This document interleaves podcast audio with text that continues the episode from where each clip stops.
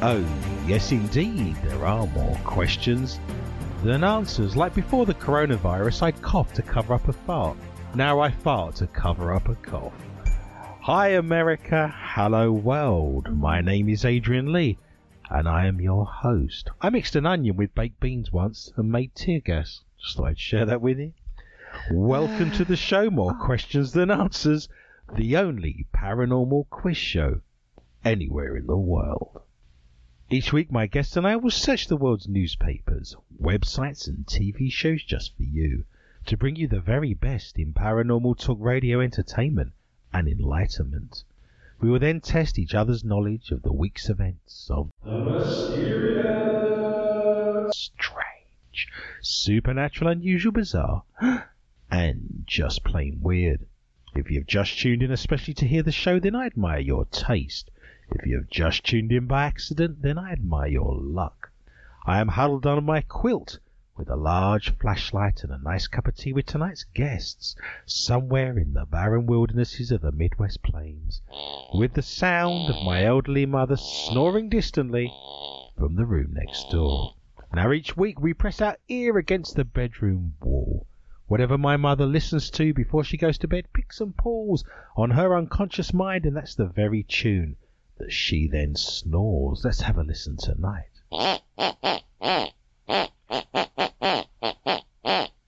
Doctor, can't you see I'm burning? Do you remember the Thompson twins? Yes.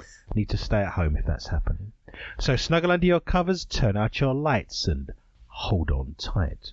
The rules are very simple. Points will be awarded randomly for being interesting or for making me laugh or shiver in horror. Extra points will be available for shock and or value. To help me control my rowdy panel of recidivists and reprobates, I will employ what I have called the inappropriate bell. An example of this would be...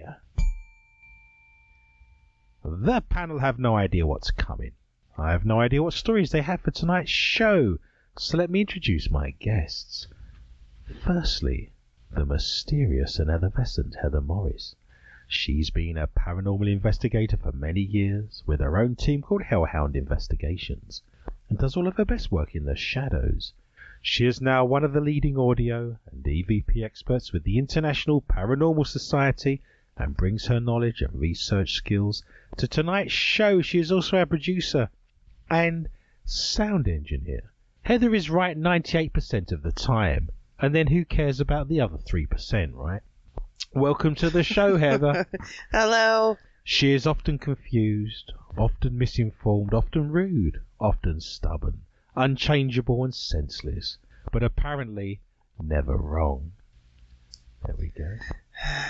I also wish to introduce the mad and crazy Michelle Corrie. She was born and raised in Moira, Minnesota, and has a keen and avid interest in all things paranormal. This week, Michelle wants to introduce an adult happy meal of wine and cookies. Welcome to the show, Michelle. Yes. I love this. Michelle is a wine enthusiast. The more wine she drinks, the more enthusiastic she gets. True. Very true. Is that the Grape Depression? Yes. No. The grapes of wrath.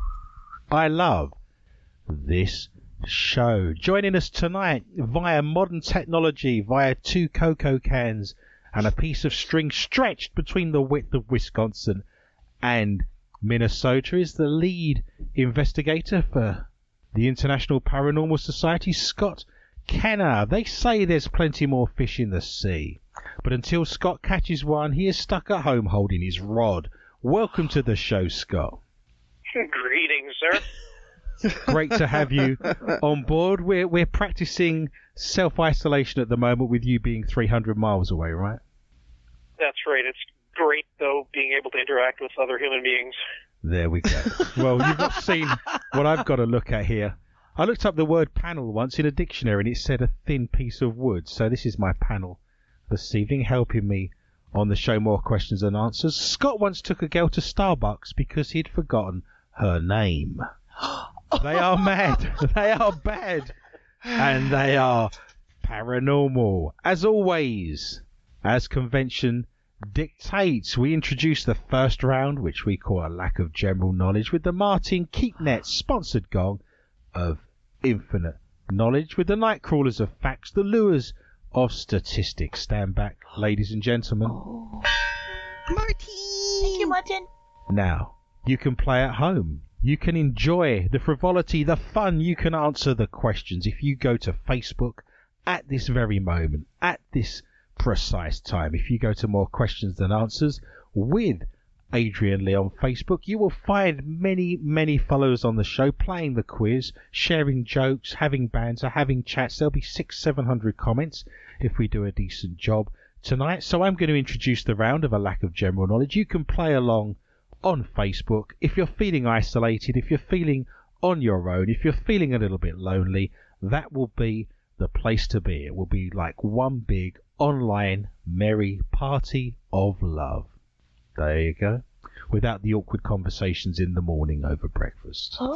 Now, on this very day, in 1868, the Jesse James gang robbed a bank in Russellville, Kentucky, of $14,000. That's a vast sum of money, by the way, back in 1868. I may go online and find out with inflation how much that actually was. That might be nudging $1 million, I suspect.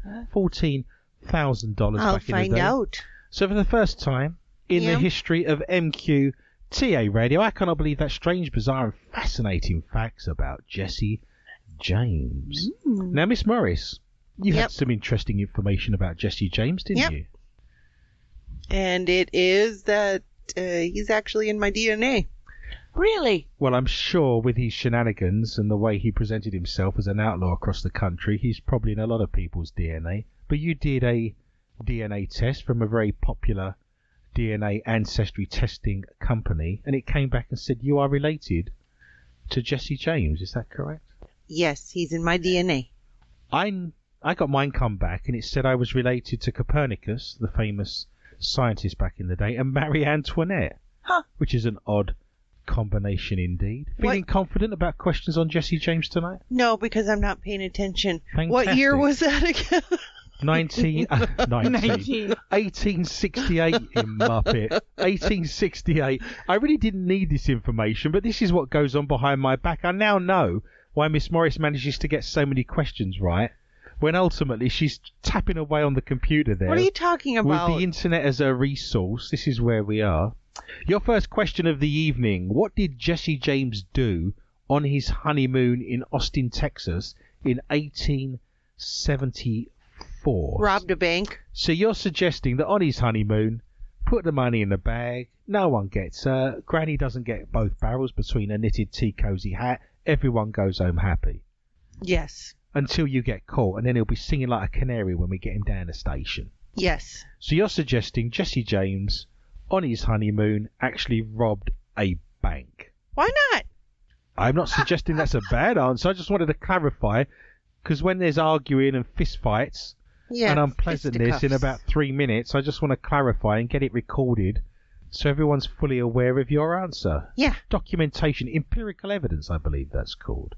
Here we go. Would you like to know the amount? So $14,000. He robbed a bank in 1868, and that was a sum by today's standards of $436,000, $324 as well, 34 cents. What? You can give it to me all in one lump, or you can break it up into small denominations. $436,324. Well, I don't need to know how many cents it is. Yeah, you That's like the person standing in front of you in the bank line who's just, you know, putting his money in for the week because he works at the penny arcade and he's got a wheelbarrow full of pennies. So we're looking roughly at about $500,000. That's amazing that 14,000 back in the day equates to about $500,000 now. Yeah. It's phenomenal. You've had plenty of time, Michelle, to think about your answer. What do you think Jesse James did on his honeymoon in Texas in 1874? Shot someone. He shot somebody. Dead on his honeymoon. Scott, are you still with me, sir, back in the ether there via technology? I am here. You've had plenty of time as well. What do you think Jesse James did on his honeymoon? He had coitus with someone other than his wife. That is a fantastic answer. I will give Miss Morris a couple of points. He actually robbed a stagecoach with his gang. So it wasn't a bank. And I wanted to get clarification in case other people came in with similar answers. But Miss Morris fires her six-shooter into the air to gain herself two valuable points. And she's currently running out of the town with a swag bag with gunshots firing overhead as we speak. Who takes a gang with them on their honeymoon, by the way? Everyone. Yeah. You take a gang with you on your honeymoon, do you? I would. Worst places, I'll give you a point for each. Shout them out. Worst place to take a gang of outlaws on a honeymoon. I'll start you off, Disneyland. Any thoughts? Jail. Jail. The worst place to take a group of gang on their honeymoon is to jail. Yeah. Yes, you wouldn't be able to visit another one. Another rival gang. The Orient Express. Jesse James's gang on his honeymoon on the Orient Express. That'd be fun. Any other thoughts? Ice skating. Taking a gang of outlaws ice skating on your honeymoon. Yeah. Ice cream shop. Ice cream shop. Very similar to ice skating. I see what you've done there. Yeah.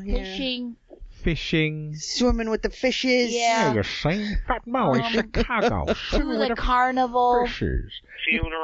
Funeral, yes, that would be depressing as well as all of those things. A bouncy house. I shall give a comfort house. Yeah. I will give everyone 2 points, and because I'm feeling generous and philanthropic and I want to cheer everybody up, yeah. I will tell you, we were very unwell last week. Whoa. And we actually played a very special episode last week because we couldn't get into the studio. We were feeling very under the weather, and I don't want to talk about all of our terrible coughing and sneezing and symptoms and various bits and pieces. But we've still not 100% recovered, have we? We haven't got a camera in the studio tonight because we've just turned up in our bathrobes. I've got a scarf on. I've got my feet in a bucket of mustard and hot water. I've spent 20 minutes rubbing goose fat into Michelle's chest. Yeah. And we're just looking under the weather. So Michelle said to me, not more than an hour or two ago, she said, are we going to do a show? And I said, I thought we weren't going to get one done. I thought, it'd be best to stay indoors. And then I thought, do you know what? I'm sick of being at home. I'm sick of not seeing anyone. As long as we keep our distance, and Morris is within throwing distance. She's a good 12 feet away here. Yeah. I would say you're a good hockey stick away. At least. Just to quote your Minnesotan sports there, you're about a hockey stick away. And I thought, let's get one done. Everyone's stuck at home. Everyone's fed up. Let's create some laughs. Let's go into the studio. And here we are. So I'm glad we did that, and I really appreciate the fact that you're all listening and hopefully enjoying yourselves this evening. There you go.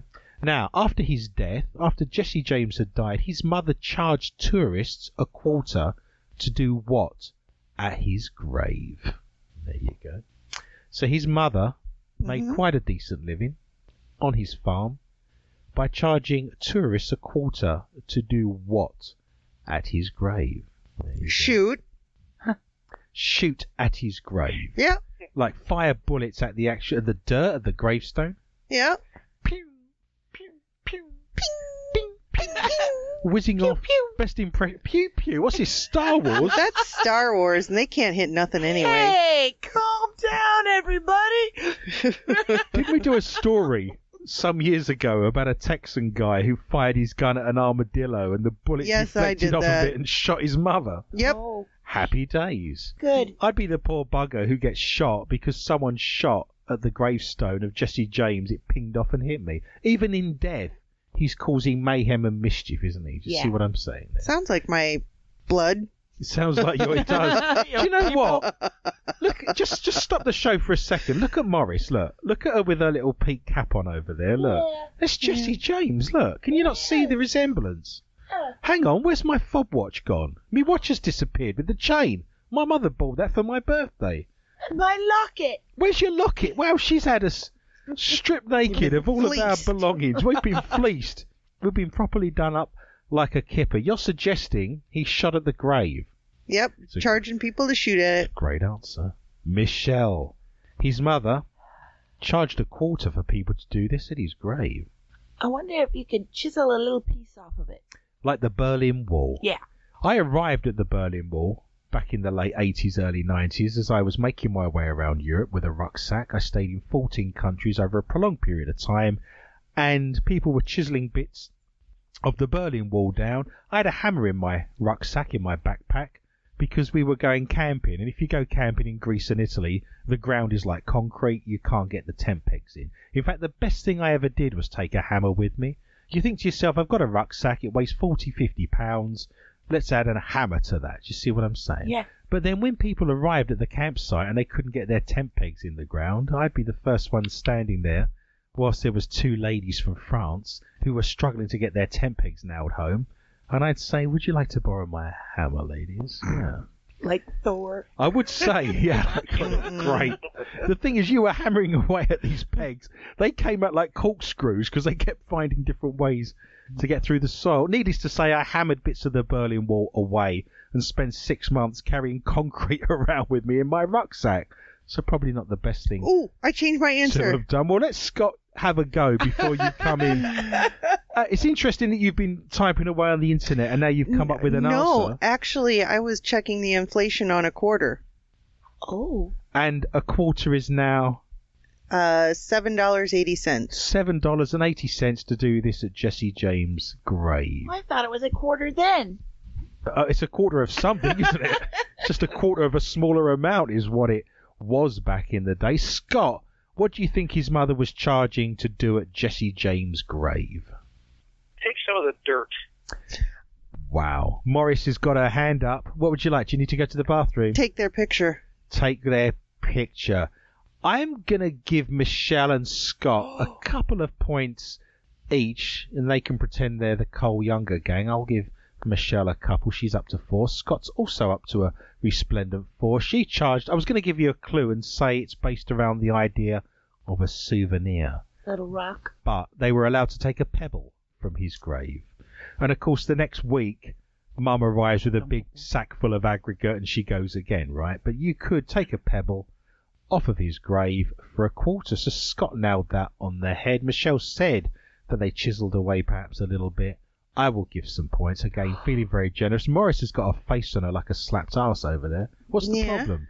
Oh, I was just thinking about how much I'm like him and how easy it would be to throw something at you right now. Well, won't you hold on killing me till we get the show completed? It would be what I don't want right now is a gunshot going off and then dead air for the next 45 minutes. Wow. That's unbelievable. Souvenir is what you're looking for. Like myself, I feel bad for all of the kids who have never found their name on anything in a souvenir store. You can go to a souvenir store. You will not find anything with Adrian written on it. I'm sure Michelle and Heather and Scott have very common names, don't they? What are you saying? I'm just saying it's very difficult for me. If you've got a name and you're listening right now on our... If you've got a name, if you happen to have one... Let me finish my sentence. Maybe one. I've got You can't name. Take a pause, can you? If you'd have paid more attention, I was splitting my sentence into 2 separate clauses with a semicolon and you jumped in where the semicolon was. If you've got a name, semicolon, that you have trouble finding souvenirs with your name on in souvenir shops, why don't you post that to our Facebook site, More Questions and Answers with Adrian Lee, and say, I've never found anything with my name on. Snicklefritz. Snicklefritz? What, are you German? Say that 3 times, you can get yourself a wish. What affliction, and I'm looking at Morris... What affliction made Jesse James do this a lot? Tourette's. Hey! Tourette's. I could see that. Yeah, I could see that could happen. Yeah. You're suggesting what affliction made Jesse James... Well, you don't do Tourette's a lot. Tourette's is the symptom, not the cause. So Tourette's made him do what? And by the way, I'm not saying he had Tourette's. I'm just following this path through to its natural conclusion in the hope of some comedy gold. Oh, comedy gold. Tourette's made him... Ordered too many fries. Ordered too many fries. In 1868. Ordered too many shots. Ordered too many crackers from the cracker barrel. Bet when he shouldn't have. Bet. Or if he went to an auction, it's always like, you know. Bid. So yeah, I'm looking. So Jesse James had Tourette's, which gave him an affliction. He went to an auction that made him put his hand poker. Up. So he goes to an auction and comes back with a snowblower he doesn't want because he twitched at the wrong time. Yeah. He then had to rob a bank to pay for the snowblower. Yes, yeah. And then he gambled. I'm going out on a limb here and suggesting, Michelle, that Heather's got that wrong, which gives you a myriad and a cornucopia of ideas to present to me as your answer to gain the slippery points of wisdom. Well, I think he had to pee a lot because he had a kidney infection. Wow, that's chronic. Very medically sound. Scott, what affliction made Jesse James do this a lot? He had a nervous tick. Isn't it interesting how Scott's coming up with answers when he gets a full 4 to 5 minutes? Yes. I'm going to go to Scott first for the next one, and we'll see if he gets it right. Do you not think? He had an affliction which made him blink a lot, which is a nervous tick. It's kind of Tourette-y. Kind of Tourette-y. Yeah, and he had trouble gambling because of it. God, it pains me greatly, but I'll give Morris a couple of points. She's now up to a 6-6, and Scott, who's got that pretty much right, is also running away into the lead with 6. Historians think he may have had an eye condition that caused chronic inflammation, and the name of that was called blepharitis. Blepharitis. Sounds like a problem for a Smurf, doesn't it? Blepharitis. Just thought I'd share that with you. Now, on this day, in 1930, the American fast food chain Kentucky Fried Chicken was founded by Colonel Harland Sanders in North Corbin in Kentucky. So, for the first time in the history of MQTA Radio, I cannot believe that strange and fascinating facts about the laws of Kentucky. We did chickens a couple of weeks ago, didn't we? Yeah. So, we're now on to Kentucky. Now, in Kentucky... you are forced by law to do this at least once a year. What are you forced to do in Kentucky at least once a year, Miss Morris? I thought you were going to Scott first because you were worried he was cheating. Scott, she's got a memory like an elephant. She's a Scorpio. She doesn't forget anything. I know that you can't type this in so quickly. So what are you, by law, forced to do at least once a year in Kentucky, Scott? Rotate your crops. Rotate your crops. That's very specific. Any particular type of crops? Yeah, I can't come out tonight. I'm rotating my crops. Don't come in. I'm rotating my crops. Give me a minute. Mum's outside the door with a cup of tea. Give me 2 minutes. I'm rotating my crops. That's a decent answer, Miss Morris. Oh, now you come to me? I thought I could be last one. Michelle. Bathe. Bathe. Nice. Shave. Bathe, shave, and rotate your crops. Words to live by. Attorneys to the stars. It is take a shower, so bathe is 100% correct. Michelle is doing very well. I'm going to scrub. Oh, I bet you that's for all those mountain people. Yeah. With the sang. With the stank. Is that where you bathe in a big tin bath when you've still got your long johns on with a little flap at the back? Sir. You don't... take them off. And I have a wood one. I'm pleased to hear it. Oh! Nice. You want to be careful you don't get splinters. Yeah. I don't always tell dirty jokes, but when I do, you'll want a shower. It is illegal in Fort Thomas, Kentucky, for a dog to do what with a car? There you go, Miss Morris. We're back to you. Well, I could go to the ever-original whiz on it. So in Kentucky, in Fort Thomas, dogs are not allowed to take a whiz on a car. I would say that would probably be the logical thing to do, but since whenever I've been logical, they're not supposed to hump it. Where'd you get this stuff from? How does your mind work? I don't know. I think it's possible, maybe. Has it happened to you? Have you had dog I've never humped a car, nor have I had a dog on mine. And I mean to keep it that way. Well, the night's still young and anything. Yeah. This is my resolution for this year. Your resolution is not to hump a car. Yeah. Right, have you been... She's peed on a few, though. She's peed on a... Shh. It's quiet time. Scott once splashed out on a RAV4. God. This makes me very happy. You have a RAV4. He splashed out on my RAV4. That would be bad. Keep the windscreen wipers on. Great. Yeah. There's a man over there standing on a Toyota having a wee and a man inside looking up. At least it's a wee. There you go. Yes, that would be bad. Doing a number two would... Can you imagine as you got the windscreen wipers and it's kind of smearing it across the screen like peanut butter. Yeah! I can't see. So tell me, officer comes to the car. How did you leave the road, sir? Well, you're going to laugh when I tell you. Michelle, what is a dog not allowed to do with a car in Kentucky? Drive it. It's not allowed to drive. Can you imagine the madness if a dog was driving a car and then in the opposite direction there was a cat driving a car? I think we've had a story about that as well, where somebody had got pulled over because they had their dog driving. Him home. And they were drunk. They were drunk. They didn't want to get pulled over.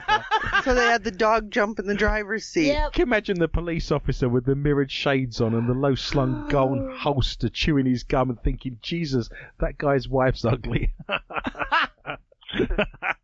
God. Ah, happy days. Scott, what are you not allowed to let your dog do with a car? It's either going to be chase it or ride with its head out the window. It's not allowed to taste the air. Miss Morris has actually got herself a couple of frisky points. Ooh, because really? You are not allowed. I don't know. I'm assuming this law is enforced the owners rather than the dog being taken away in handcuffs. But a dog cannot get frisky and practice the physical arts with an automobile. You're welcome. I'm brilliant. Apparently, cars cannot give consent, and dogs are really bad at asking. Jeez. All these laws and rules are on the books for a reason. You know, do you remember the famous 1984 dog car humping incident? That's terrible. I'm hot for Toyota. Lovely. But apparently this must have happened, mustn't it? Otherwise these laws wouldn't be in place. Final one in the round that we call a lack of general knowledge, and it's going swimmingly well. It is expressly forbidden to throw this item in Kentucky. You are not allowed to throw this. Whiskey. You are not allowed to throw whiskey. That would be bad, wouldn't it? Yeah. And they make a lot of Kentucky whiskey, don't they? Or chicken. And they make a lot of Kentucky chicken. You're not allowed to throw a chicken. Can't throw chicken or whiskey. Well, I see how you've edged your bets a little bit there. Yeah. You've gone black and red, haven't you? On the sounds like a great picnic, doesn't it? Yeah, whiskey and chicken. Yeah. That sounds like a date you've been on. It was. Would you put out for whiskey and chicken? I'd put out for Dairy Queen. You heard it here first, ladies and gentlemen. Michelle, before we get removed from the air, you are not allowed to throw this in Kentucky. Horseshoes. Horseshoes. That would be unlucky to be hit on the head by one of those. Scott, what are you not allowed to throw in Kentucky? I want to know what it takes to get Michelle to put out. Oh! Well, from my experience, some French fries. And Jubes. Jubes did it. There you go. We didn't even get through the first packet. Michelle, would you like to respond to Scott's answer? Maybe off air. And there's the first, ladies and gentlemen. Wow. What are you thinking there, Scott? Eggs. Do you know what?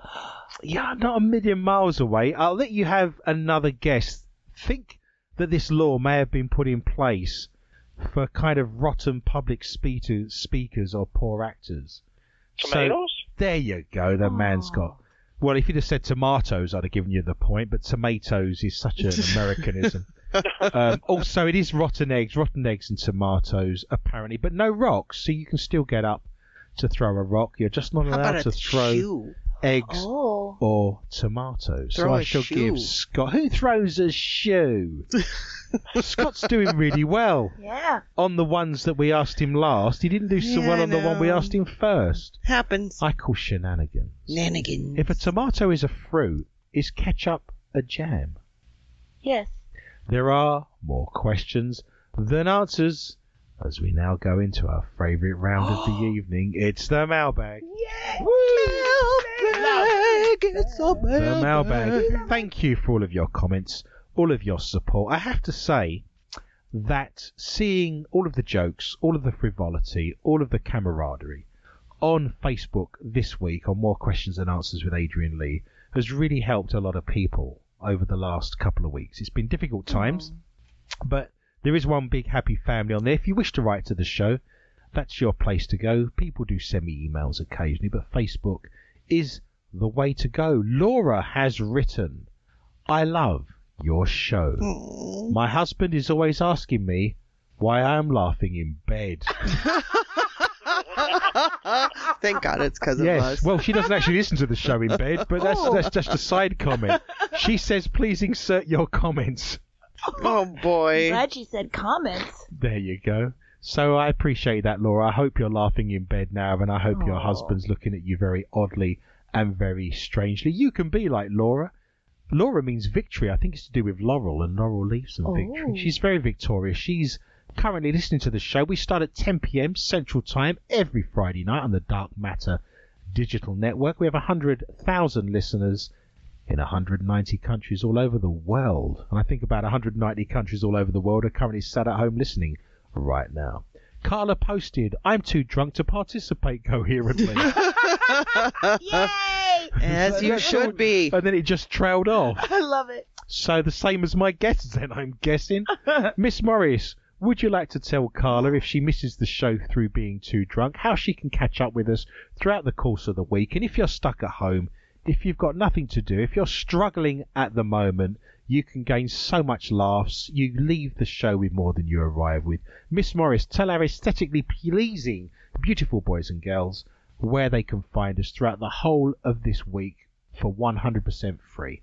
You can go on to SoundCloud.com and catch every one of our posted episodes from the beginning, just about, I think, except the early days. I think we jump in at about the 12th or 13th episode of Series 1.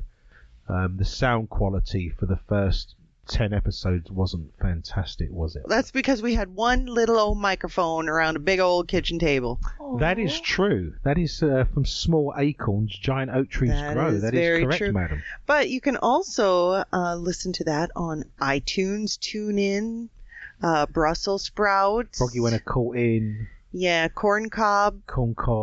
Radio. Biplanes, fly planes, low planes, my zipper's undone. Laughs a lot, radio. Yes. Skin tag. They're all there. Skin tag's radio. My favorite. Yes, we're on every single platform. SoundCloud is the go-to one for many people. Correct. If you're listening on SoundCloud right now, go to MQTA Radio, search for that, and you can press the little orange love heart, show us how much you appreciate what we do.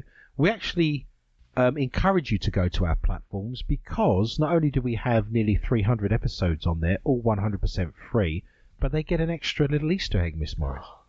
If you go on to our archives, you will get an extra 15 to 20 minutes of content that we look for on purpose, but we can't have during the regular show. And that includes Not For Your Mother. Yes. We do a round called Not For Your Mother that's laden with stories containing large amounts of sticky, globulous fluid. Yeah. In windows. Well, I don't know about that. But there are stories on there that we cannot read out. They're of an adult nature. People say it's their favourite part of the show, but you have to go into our archives to make that happen. We're struggling at the moment, like everybody else. I can't do any psychic readings. I cannot do any book signings. I have no expos. I have no events. If you wish to support the show, it is $1 for the smallest amount of denomination. You can then, for your $1, go to patreon.com, search for MQTA Radio. You will see videos. We video. Not tonight, because we look terrible. I'm in my bathrobe. But normally, we have a camera in the studio. You can see us. If you wish to see us in the studio, we've got them up there for you to look at. We're waving at a camera that's not on at the moment. That's not going to work, unfortunately, Michelle. But would you like to discuss what's on Patreon, Miss Morris? For $1, and we need this $1 to keep going. We are a non-profit organisation. We have lots of overheads. Well, if you go on to Patreon, actually the best asset you have there is you will get all of the episodes up to date currently. Yes. Now, SoundCloud is about 3-4 weeks behind, so if you just need more of us and you need it now, your best bet is to come over to Patreon. You'll also get some fun plays. Yes, we did a few audio plays, that is true. There's lots of fun and interesting things. And the video, of course, if you wish to contribute, we'd appreciate that in times of financial hardship. All of our platforms we just read out, the ones that are actually true and we didn't make up, actually cost money for us to be on. So you access the show for free, but it actually costs us money to put them out there, would you believe? Lisa, she's a good patron and follower of the show. Hi, Lisa. Thank you, Lisa, for brightening our Friday nights. Loved every minute of your show. And I will tell you, we've received quite a lot of mail this week. We have parcels, we have boxes. I'm going to open them because people have sent them in. We're rapidly approaching many wondrous things. My birthday, April Fool's, Easter.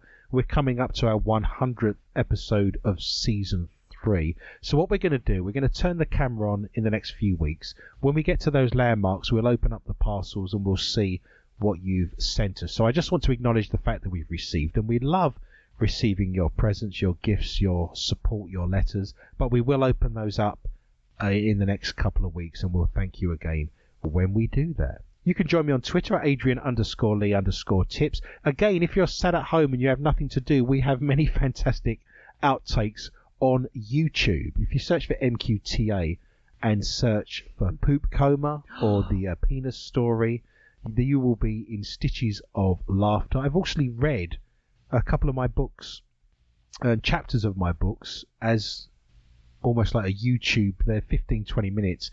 The book I've written, How to Be a Christian Psychic, I've actually read 3 chapters for free. So again, if you search for How to Be a Christian Psychic with Adrian Lee, I did a chapter on meditation, a chapter on stones and crystals, and a chapter on healing that you can listen to for free, and everything's on there for you. So those things are there, again, if you're struggling. Now, every Tuesday at 8 p.m. Central Time, would you like to tell our listeners what we're doing, Miss Morris? Getting drunk. Well, you may be. I'm having a cup of tea. At 8 p.m., we all turn on the History Channel, mix up a big old cup of grog. Do you like pina coladas? And we watch The Curse of Oak Island, and we have a watch party. Yeah, we have gift wars. We've almost been doing this for a couple of years now. More than a couple. What we've put in place is perfect for the current shutdown situation. Yes. We're having watch parties where we watch the show on the television on the History Channel, and we're commenting and making jokes on Facebook as a collective. We've actually had this in place for some time, and now it's turned out to be the thing to do.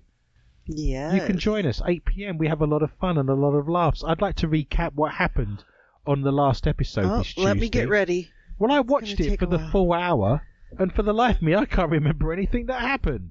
Vanessa's back. I understand Vanessa's back. That's the only thing that happened. Well, they stretched it out for an hour, did they? They brought some sort of expert into the swamp who said it was a swamp. Yeah. Rick Lagina drank some dirty brackish water and said it tasted rather salty. Mm. And they tried to sink a shaft, and that was about the sum of it. I don't recall. That's a lot going on, to be honest. They didn't have permits.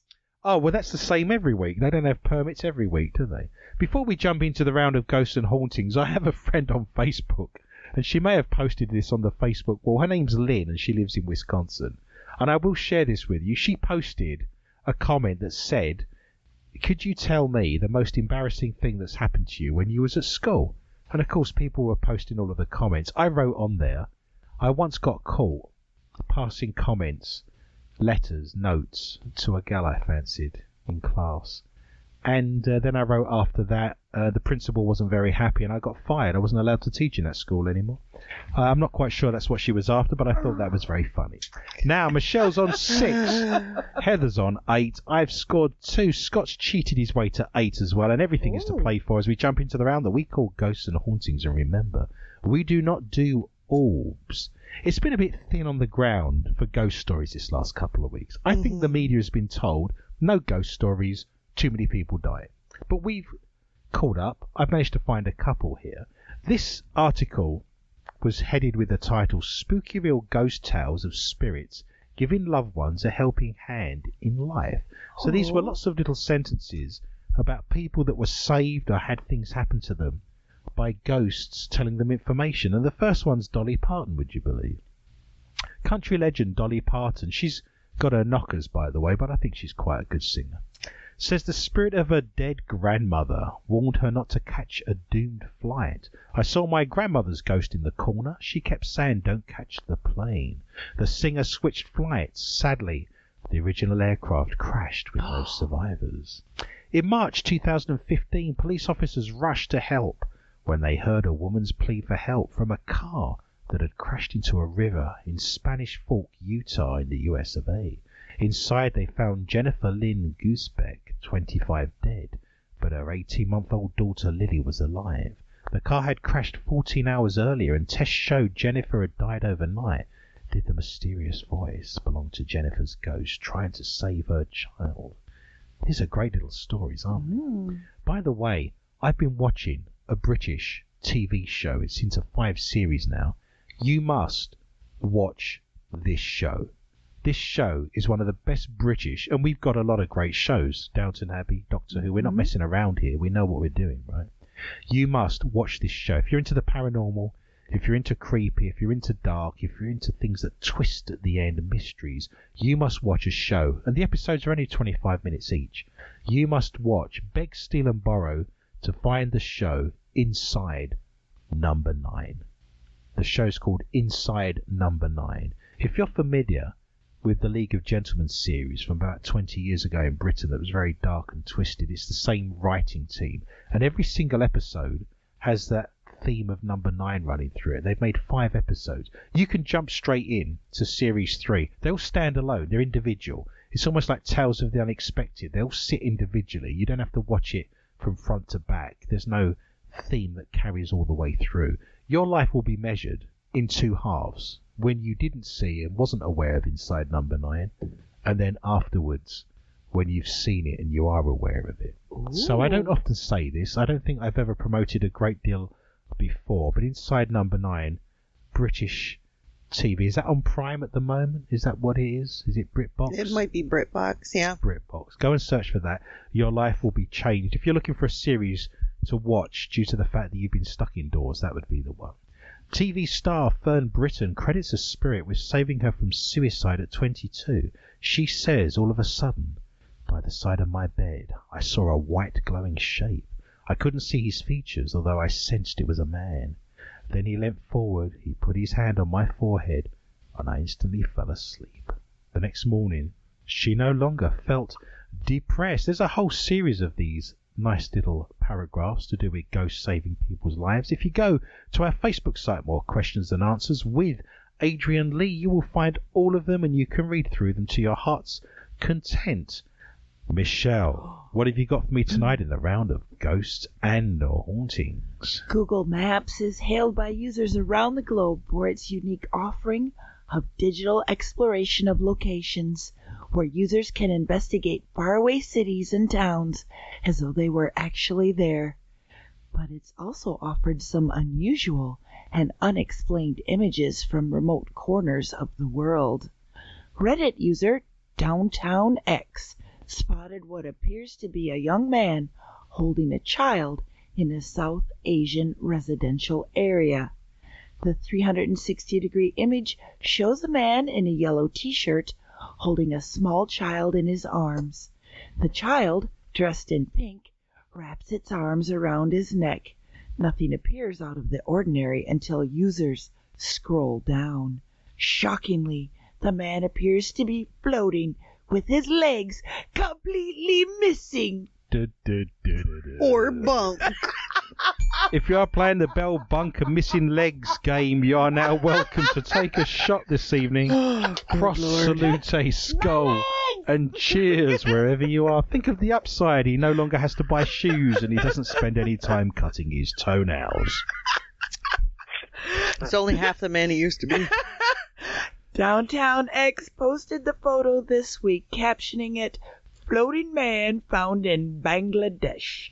with users flocking to the comments to share their take on the bizarre image. One user wrote, "Wow, that's confusing and so well cut together, it looks like an incomplete Photoshop." Another added, "I spent a good 2 minutes trying to find his legs. Where's Waldo? Where's my legs?" As they float off into the distance. Oh, however, eagle-eyed viewers pointed out the optical illusion is likely the result of Google Maps glitch. The man's shadow does show his legs, indicating that the picture of his floating body was probably taken as a panorama photograph and uploaded to Google. So he did have his legs. One will never know. If you wish to see the man with no legs... Things you never thought you'd say on the radio. You can go to our Facebook site, More Questions Than Answers with Adrian Lee. I'm sure it has many, many advantages. My mother, who's very elderly and has suffered with various ailments over the years to do with her knees, the doctors gave her an option recently and said you can either have your leg fused, so it's constantly straight, or you can have your leg amputated. And my mum asked me the question, would it be better to get my leg fused or amputated? And I said it'll be better to get it fused, because if you don't like it fused, you can then get it amputated. If you get it amputated and you don't like it, you then can't get it fused, can you? And I thought this was very good advice, and I did cheer her up by saying, like I just mentioned, that she has 50% less time cutting her toenails, so it wasn't the end of the world. This is British dark humour. This is what got us through the Second World War. Coronation Street, of course, is the longest-running soap opera in the history of television. It's very popular in Britain. At its peak, there's 20-odd million people watching this every week. Coronation Street's Rula Lenska has told how she bonded with co-star Bill Roach over their shared love of crystals. The 72-year-old who plays Claudia Colby, Bill's on-screen love interest, insists the Ken Barlow actor is gorgeous. And it's an absolute gem. Oh, he was a dish. Oh, he was gorgeous, handsome. Oh, he was handsome. And an absolute gentleman. By the way, you will know the actress Rula Lenska, because when you were watching Inside Number 9 and they did the Krampus episode in 1977, Rula Lenska was the woman who played the mother that went home after the first night's shenanigans. Bill is a firm believer in the spiritual realm, as well as being a member of the Pure Love Movement. Obviously a prominent member in the Pure Love Movement, I believe. And Rula says she shares many of his beliefs. Speaking at the Sky Women in Film and TV Awards, she explains he is an absolute delight. He is an absolute gentleman. He is gorgeous, being an old-timer. He has been there from day one. That is true. When this soap opera first started in the late 50s, he was a young schoolboy and he was on that show. And he's still on it now. This will never be beaten. His first job was on Coronation Street when he was a young lad of 15, 16, back in the late 50s. He's still on it. That's all he's ever done in his entire life. Why'd you say that, Morris? Because I heard something that Coronation has been suspended for the time being. It's been suspended for the moment because they can't be, big groups of people aren't allowed to congregate together, and it requires large groups of people to make soap operas. So I call bunk. Well, he's still on it. He just can't do it. It's been but I wanted a drink. Hiatus. No, it's got a hiatus hernia. I wanted a drink. I had to call bunk. We have a lot of similar beliefs. We are both quite spiritual about nature and about health and our attitudes to crystals. I carry my crystals with me all the time, an amethyst and rose quartz. Amethyst is very good at opening up your third eye. If you wish to be more psychic, you need to get yourself an amethyst. Rose quartz brings a lot to you if you're looking for romance, if you're looking for friends, if you're looking for people to like you. No. Rose quartz would be the way to go, unless you're an isolationist. I love the fact that everyone's been told to stay indoors, and I've spent the last 3 weeks and nothing's changed. I'm a writer. All I do is stay indoors. I've realised I'm an isolationist because nothing's changed in my life. Nothing has happened that's any different. When I asked Bill if he carries them with him, he said everyone carries them with them. Well, I'm not quite sure. That's true. Pure Love or Heavens Above. You can go to our Facebook site and see the entire story for yourself in full, where the Coronation Street actors are discussing their love of crystals. Scott, winging our way up there to Superior. What have you got for me tonight in the round of ghosts and hauntings? Grab yourself some points, sir. Infamous ghost seen wailing from treetop leaves residents terrified to go outside. It's a video of a wailing woman in a tree has terrified people in Colombia who say she is a cursed spirit known as La Llorona, who drowned her children and then killed herself. Ooh. In the footage, recorded in Colombia, a hunched human-like shape can be seen perched at the top of a tree, while a horrible bellowing noise can be heard ringing throughout the forest. Locals have claimed the creepy woman is the ghost of La Llorona. That should be a song. In Latin folklore, La Llorona. Wow, the first time I've heard Scott ever sing it. Is a famous legend about a mum who drowned her two sons in a river before taking her own life and becoming cursed. She was then refused entry into heaven until she could find her children's lost souls, according to the myth. The legend says La Llorona wails and abducts children who she then drowns in the river where she killed her sons, hoping in vain that their souls will finally bring her rest. According to petrified residents, the ghost appeared in broad daylight in a treetop in the municipality of Monitos, Cordoba, Colombia. Alleging the whole myth was a conspiracy, a user wrote, "These legends are used by unscrupulous people who want to buy properties at a knockdown price, because the prices in Monitos, Cordoba, Colombia are so high, I'm sure. If they can't buy them cheap, La Llorona suddenly appears." Meanwhile, another viewer said, "Instead of scaring me, this video made me laugh. What is that woman doing up there? She's going to fall. Does she think she will find her kids in the treetop?" That's where I find them. Goodbye, babe. That's where they found Judy Garland, isn't it? She was in Kentucky. Go back to Kentucky again, up in the trees. Tarzan.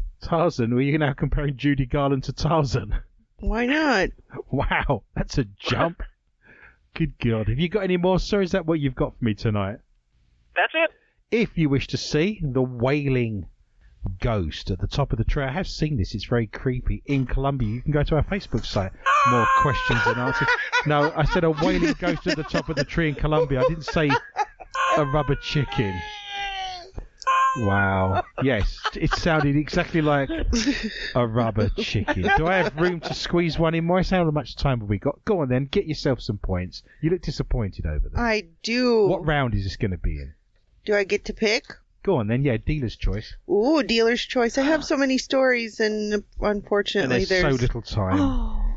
Well, we won't do the one about the poo stairs. Oh. We'll wait for that one. Poo stairs. That's in Norfolk. Yeah. I stayed here in a caravan park. Yeah. Yeah. Well, I'm glad I said quickly. No, because I'm going to use it. Yeah. Okay. All right, fine. I'll do... Well, no, I want this one again. Okay. A peckish pig who swallowed a pedometer ended up sparking a fire in its pen. Oh, what? A pedometer swallowing pig caused a fire in its pen. Correct. Oh, okay. A pyroman? Man? Streaky bacon. Fire crews were called to a farm near Bramham, Leeds. Is that how you say it? Where? Bramham. Well, I don't know how you're spelling it. If it's a pig place, it's obviously Bramham. I know Leeds. Yeah, I saw the largest collection of rhubarb in Britain in Leeds. I went to the National Rhubarb Collection. Yeah. No. 100% true. No lies. Look it up. The British National Rhubarb Collection I went to see, and it's in Leeds. 100% true. Yorkshire. Yep. Well, she never went out on a second date with me. I just thought I'd share that with you. Wow. She had to bring her own custard as well. Just thought I'd share that too. No. Fire crews were called there on Saturday after copper from the pedometer's batteries apparently reacted to the pig's excrement and dry bedding. Yes, acid. Butt acid. The perfect storm. We should have done this during the Second World War. We'd have got it over and done with quicker. Send the pigs. Don't eat any batteries, Adrian. This isn't going to cheer people up, but I'm believing that during Roman times they would smear a pig in grease, set it on fire, and then it go charging off into the enemy to cause mayhem with the horses and everything. I don't like that. You're terrible. You're bringing it down. What, with history and knowledge? My bad.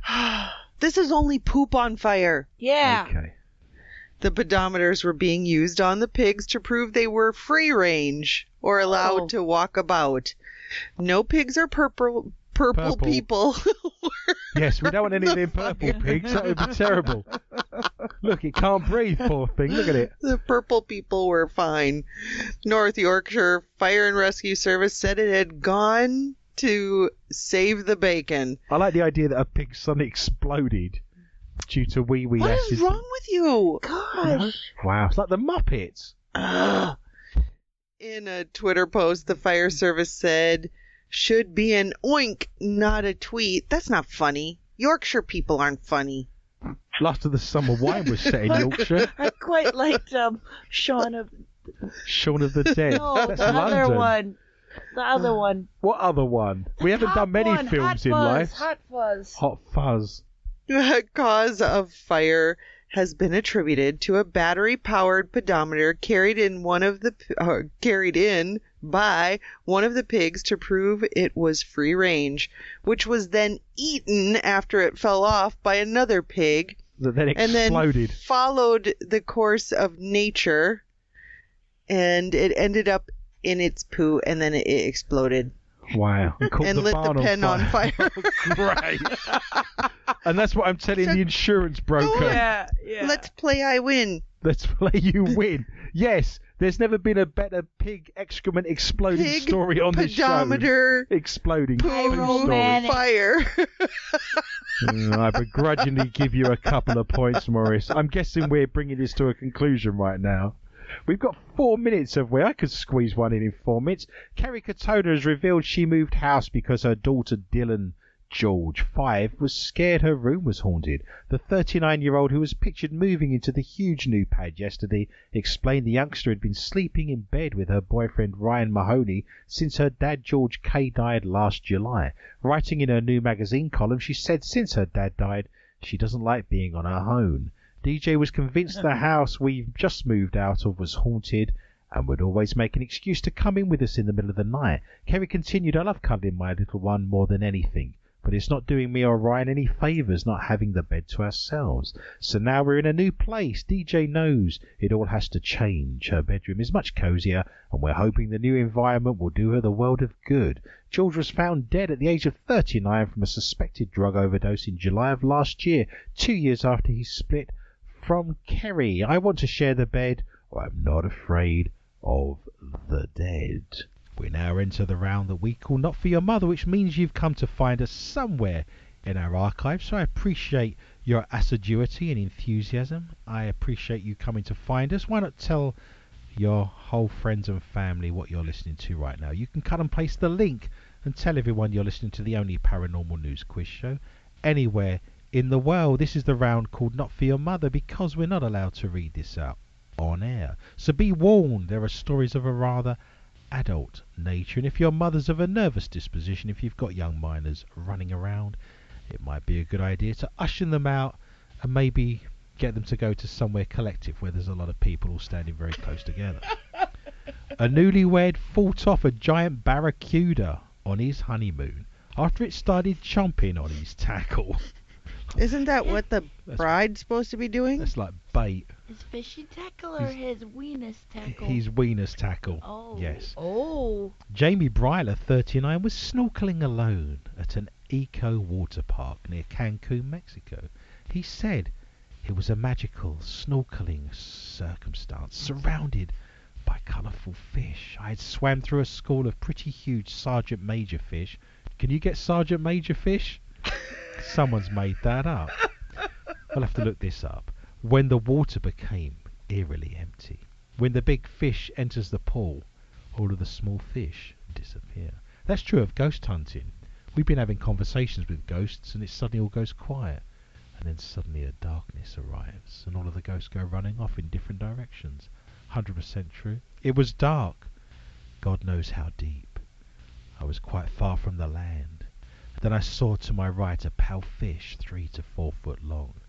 I was thinking that's pretty cool, when I felt something tugging on my undercarriage. And I'm not talking about his landing gear. I ducked my head down to look, and there it was, thrashing away on my shorts. Good God! It was a lure. This is how I go fishing for muskies in the summer. With your weenus? Jamie from London noodling. Put that in the hole in the riverbank. Jamie from London who writes it. Don't feel too bad for him. He writes headlines for The Sun for a living. Swam as hard as he could and managed to shake it off. He kept going once the fish had left as well. He kept shaking that for an hour. Oh. He said adrenaline kicked in, so I didn't feel the pain. Isn't this one of the plots for the Family Guy? Doesn't Quagmire go water skiing and get his willy bitten off by a shark? And then his dad gives him his willy because his dad's obviously had the operation and doesn't need it anymore.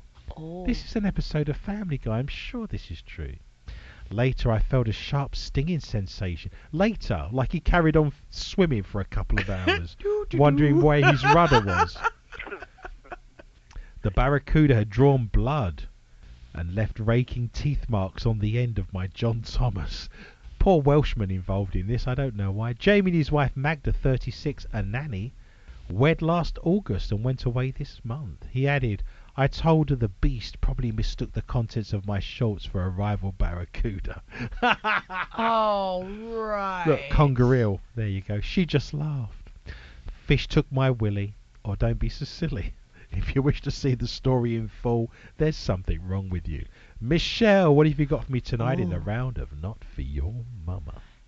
If you love a carbonara or just a classic bolognese, and have been struggling to stock up on pasta due to the coronavirus panic buying situation, have a newbie. British shoppers have spotted a particularly saucy way to stock up on the coveted store cupboard item. As previously reported on the Manchester Evening News, on deal-sharing Facebook page Extreme Couponing and Bargains UK, one shopper posted a discovery of Ann Summers penis-shaped pasta still in stock at one supermarket. If American listeners are unaware, Ann Summers is a high street, main street shop that basically sells sex toys. Oh. In Europe, we're very casual about our sex toys and our sex shops, and they're in the main street. You know, you'd have the pharmacy, the bakers, the butcher shop, the shop selling dildos, then you'll go into the shoe shop. It's very casual. This is what this shop is. It's a sex shop, but it's a high street one. You could take your mother there. Classy. Classy, yeah. There you go. The member wrote, 3 for 2 and Summers if anyone gets stuck. The packs of penis-shaped pasta are on sale online for £5 each and are included in the Ann Summers sale, so you can currently buy 2, get 1 free. Nice. Mm-hmm. The official Ann Summers site description reads, our famous penis pasta. It's hysterical and completely delicious. Perfect for dinner parties, girls' nights in, or any occasion. Whip up your favorite pasta dish and see if your guests notice. And it makes its own sauce. Mm. I love this show.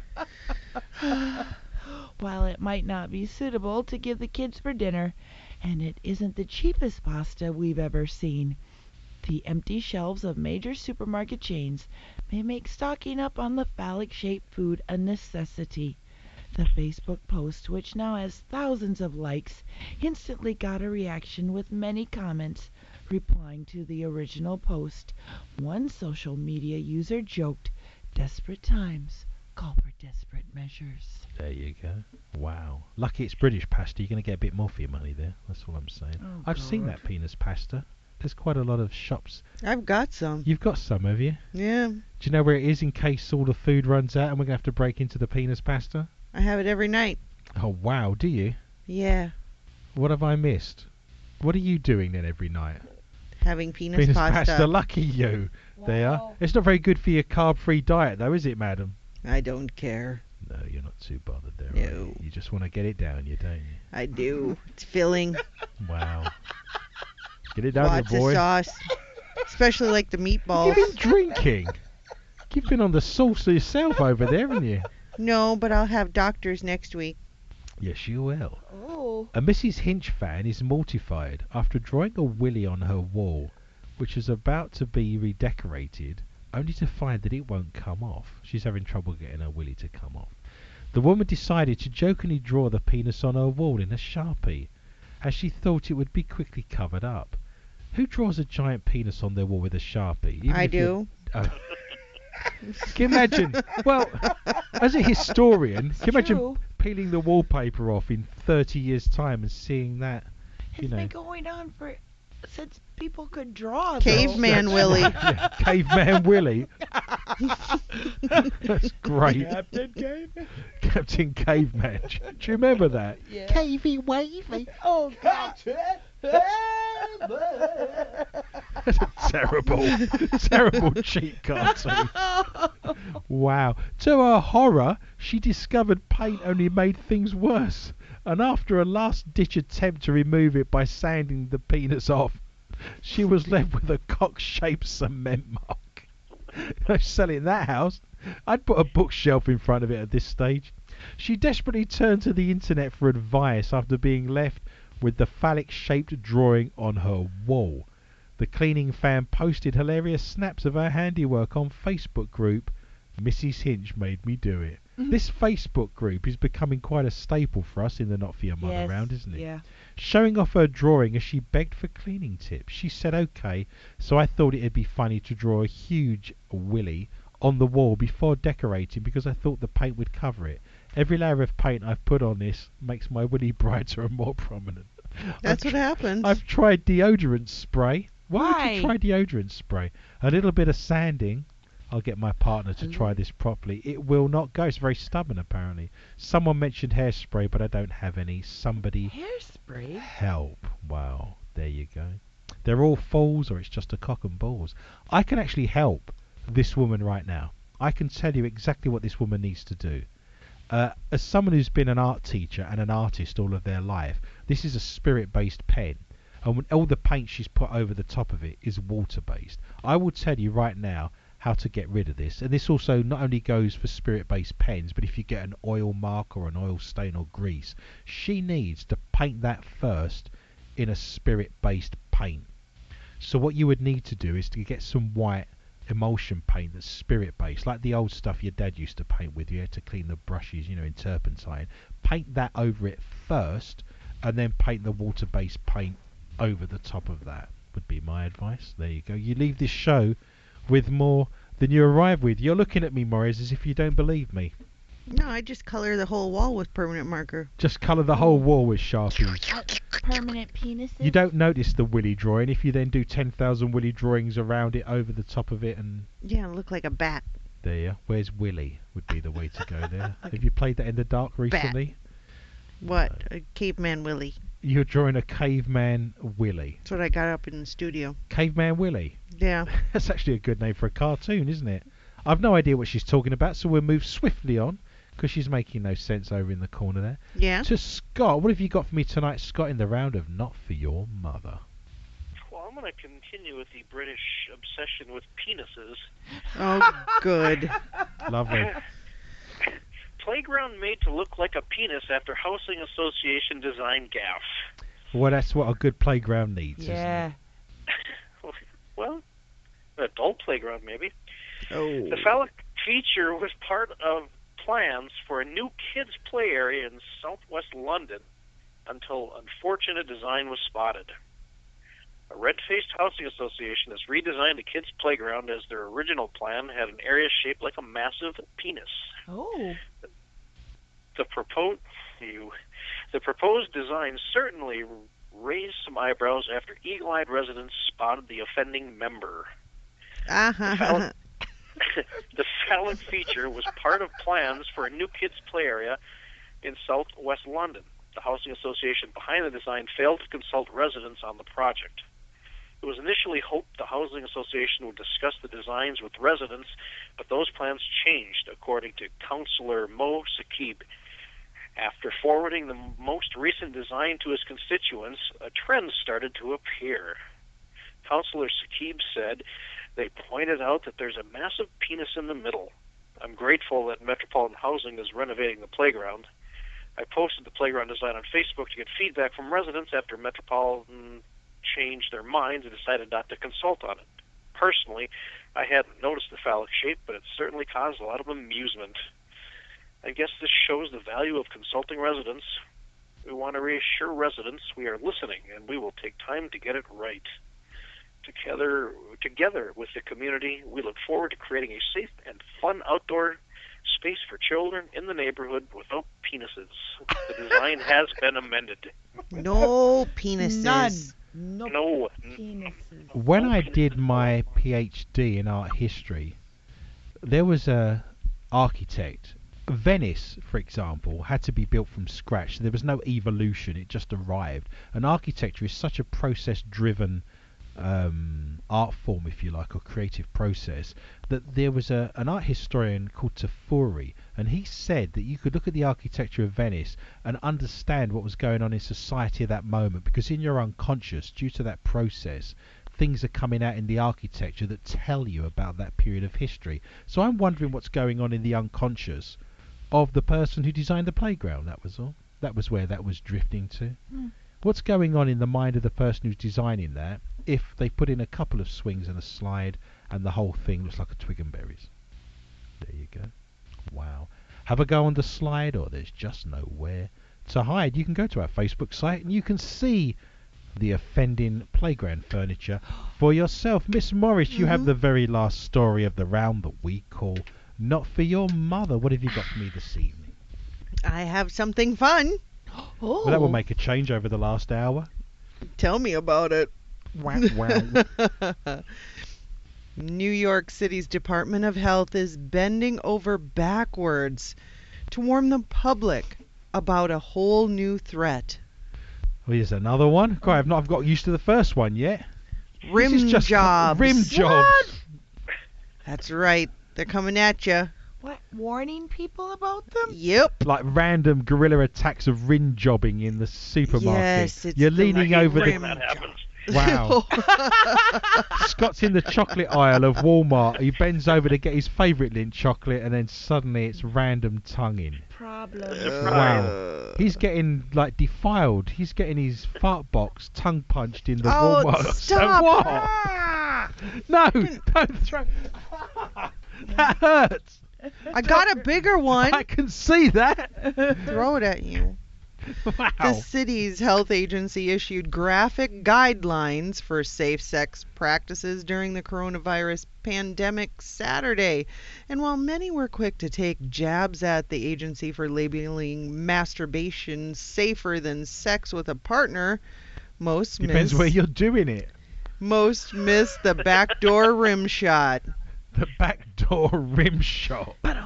Yes. Wow. The city specifically called out rimming or using the tongue on the anal rim of another person for sexual pleasure. Damn you, New York. You're ruining my life. As particularly dangerous in a jaw-dropping section of the public safety alert. Stop it.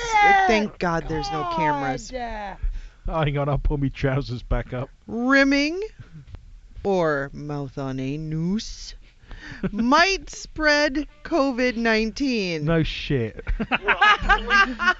Who knew? I'm no expert in biochemistry, but I could have nailed that to the wall. Well, I'm thinking if you can get a shaking hand, I'm certainly thinking... if I can get that within 6 feet... What if I just wear gloves during it? What if I wore a tongue... shield? Yeah. What if I used cling film or a tongue dong? If you can't be within 6 foot of somebody... You have to have a 7 foot penis. Or a long tongue. A giraffe would be all right, wouldn't it? I don't know. Virus and feces may enter your mouth if you attempt this. Michelle? Nope, I'm holding her down. Hang on, that's a piece of corn. Take care during sex. Eagle-eyed Twitter users naturally had a field day with a bizarre bullet point, whipping it into the butt of the jokes online. Lovely. The New York City Health Department has a document about sex and coronavirus that includes statements about rimming, Stay at least 6 feet from other people and be sure not to lick anyone's anus. Just right. Just yeah, can't go in that. By the by, if you're in the elevator, please refrain from sneezing. And your anus happens to be out. Don't let anybody's tongue by it. Ooh. Don't shake hands. Don't put your tongue in someone's ass. Got it. That's number 2. Words to live by. Yes, number 2. Day 13 of quarantine. Or maybe I should read this in a voice because it was somebody else's post. Day 13 of quarantine. My parents read the NYC coronavirus 6 guidelines and are now discussing rimming at the dinner table. Need evacuation ASAP. Evacuation. They're now discussing rimming at the dinner table. Pass the salt. Hey, Jab, what's rimming? It's where you get your mouth into like a kiss. You could just your mouth's in the shape of a rim. Is it a starfish? Is that a chocolate starfish? It's more like a tea towel holder. It's a balloon. Why does it look like a navel orange? It's like a balloon knot. It's navel orange. Put your tongue near the balloon knot. The brown orange. Have you seen the butts of orange? Not recently. Have I seen the butts of an orange? Sarlacc pit. The Sarlacc. It's got teeth. Your anus have teeth? Not with gums like this, no.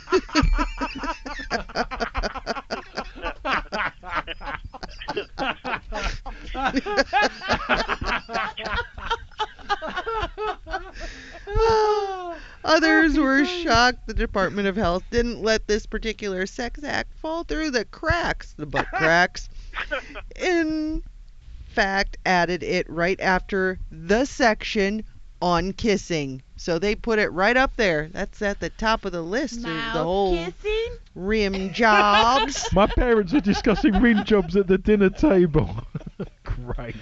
Do you want more stuffing? That's terrible. That was bad. Tongue fun, or we've only just begun. Well, all good things come to an end, so let us look at tonight's scores. In last place with the K2 meter and the dead battery, it is myself. I scored a rather interesting and useful 6, but it wasn't enough. I get a night in a car with a baby and a ghost mother in Kentucky with a frisky dog.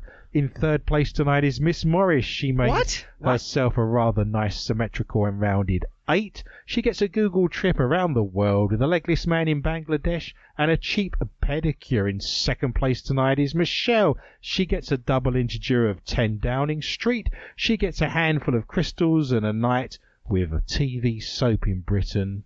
That's not a bad night, actually, is it? No, a handful of crystals like it. And watching some soaps in Britain on the television. But tonight, our runaway leader winning the $33,000 IR camera, scoring himself a resplendent 12, is Scott, all the way up in Superior. He gets an amorous date with a tree in Colombia. Mine's a boner. Do not fear, listener. Remember, we are back with a whole new bunch of stories next week at the same time, and I'd love for you to join me for a fun and informative journey through the world of the paranormal, strange, intriguing, bizarre, and weird.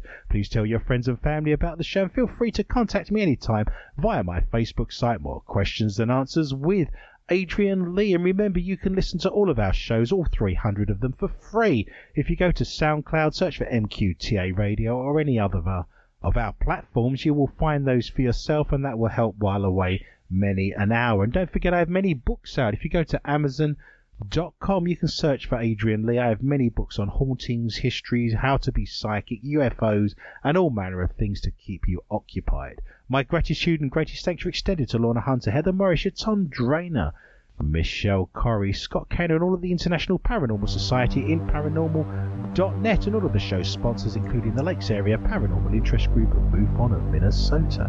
It just remains for me to say thank you for listening, and remember, be interested and interesting. Good night.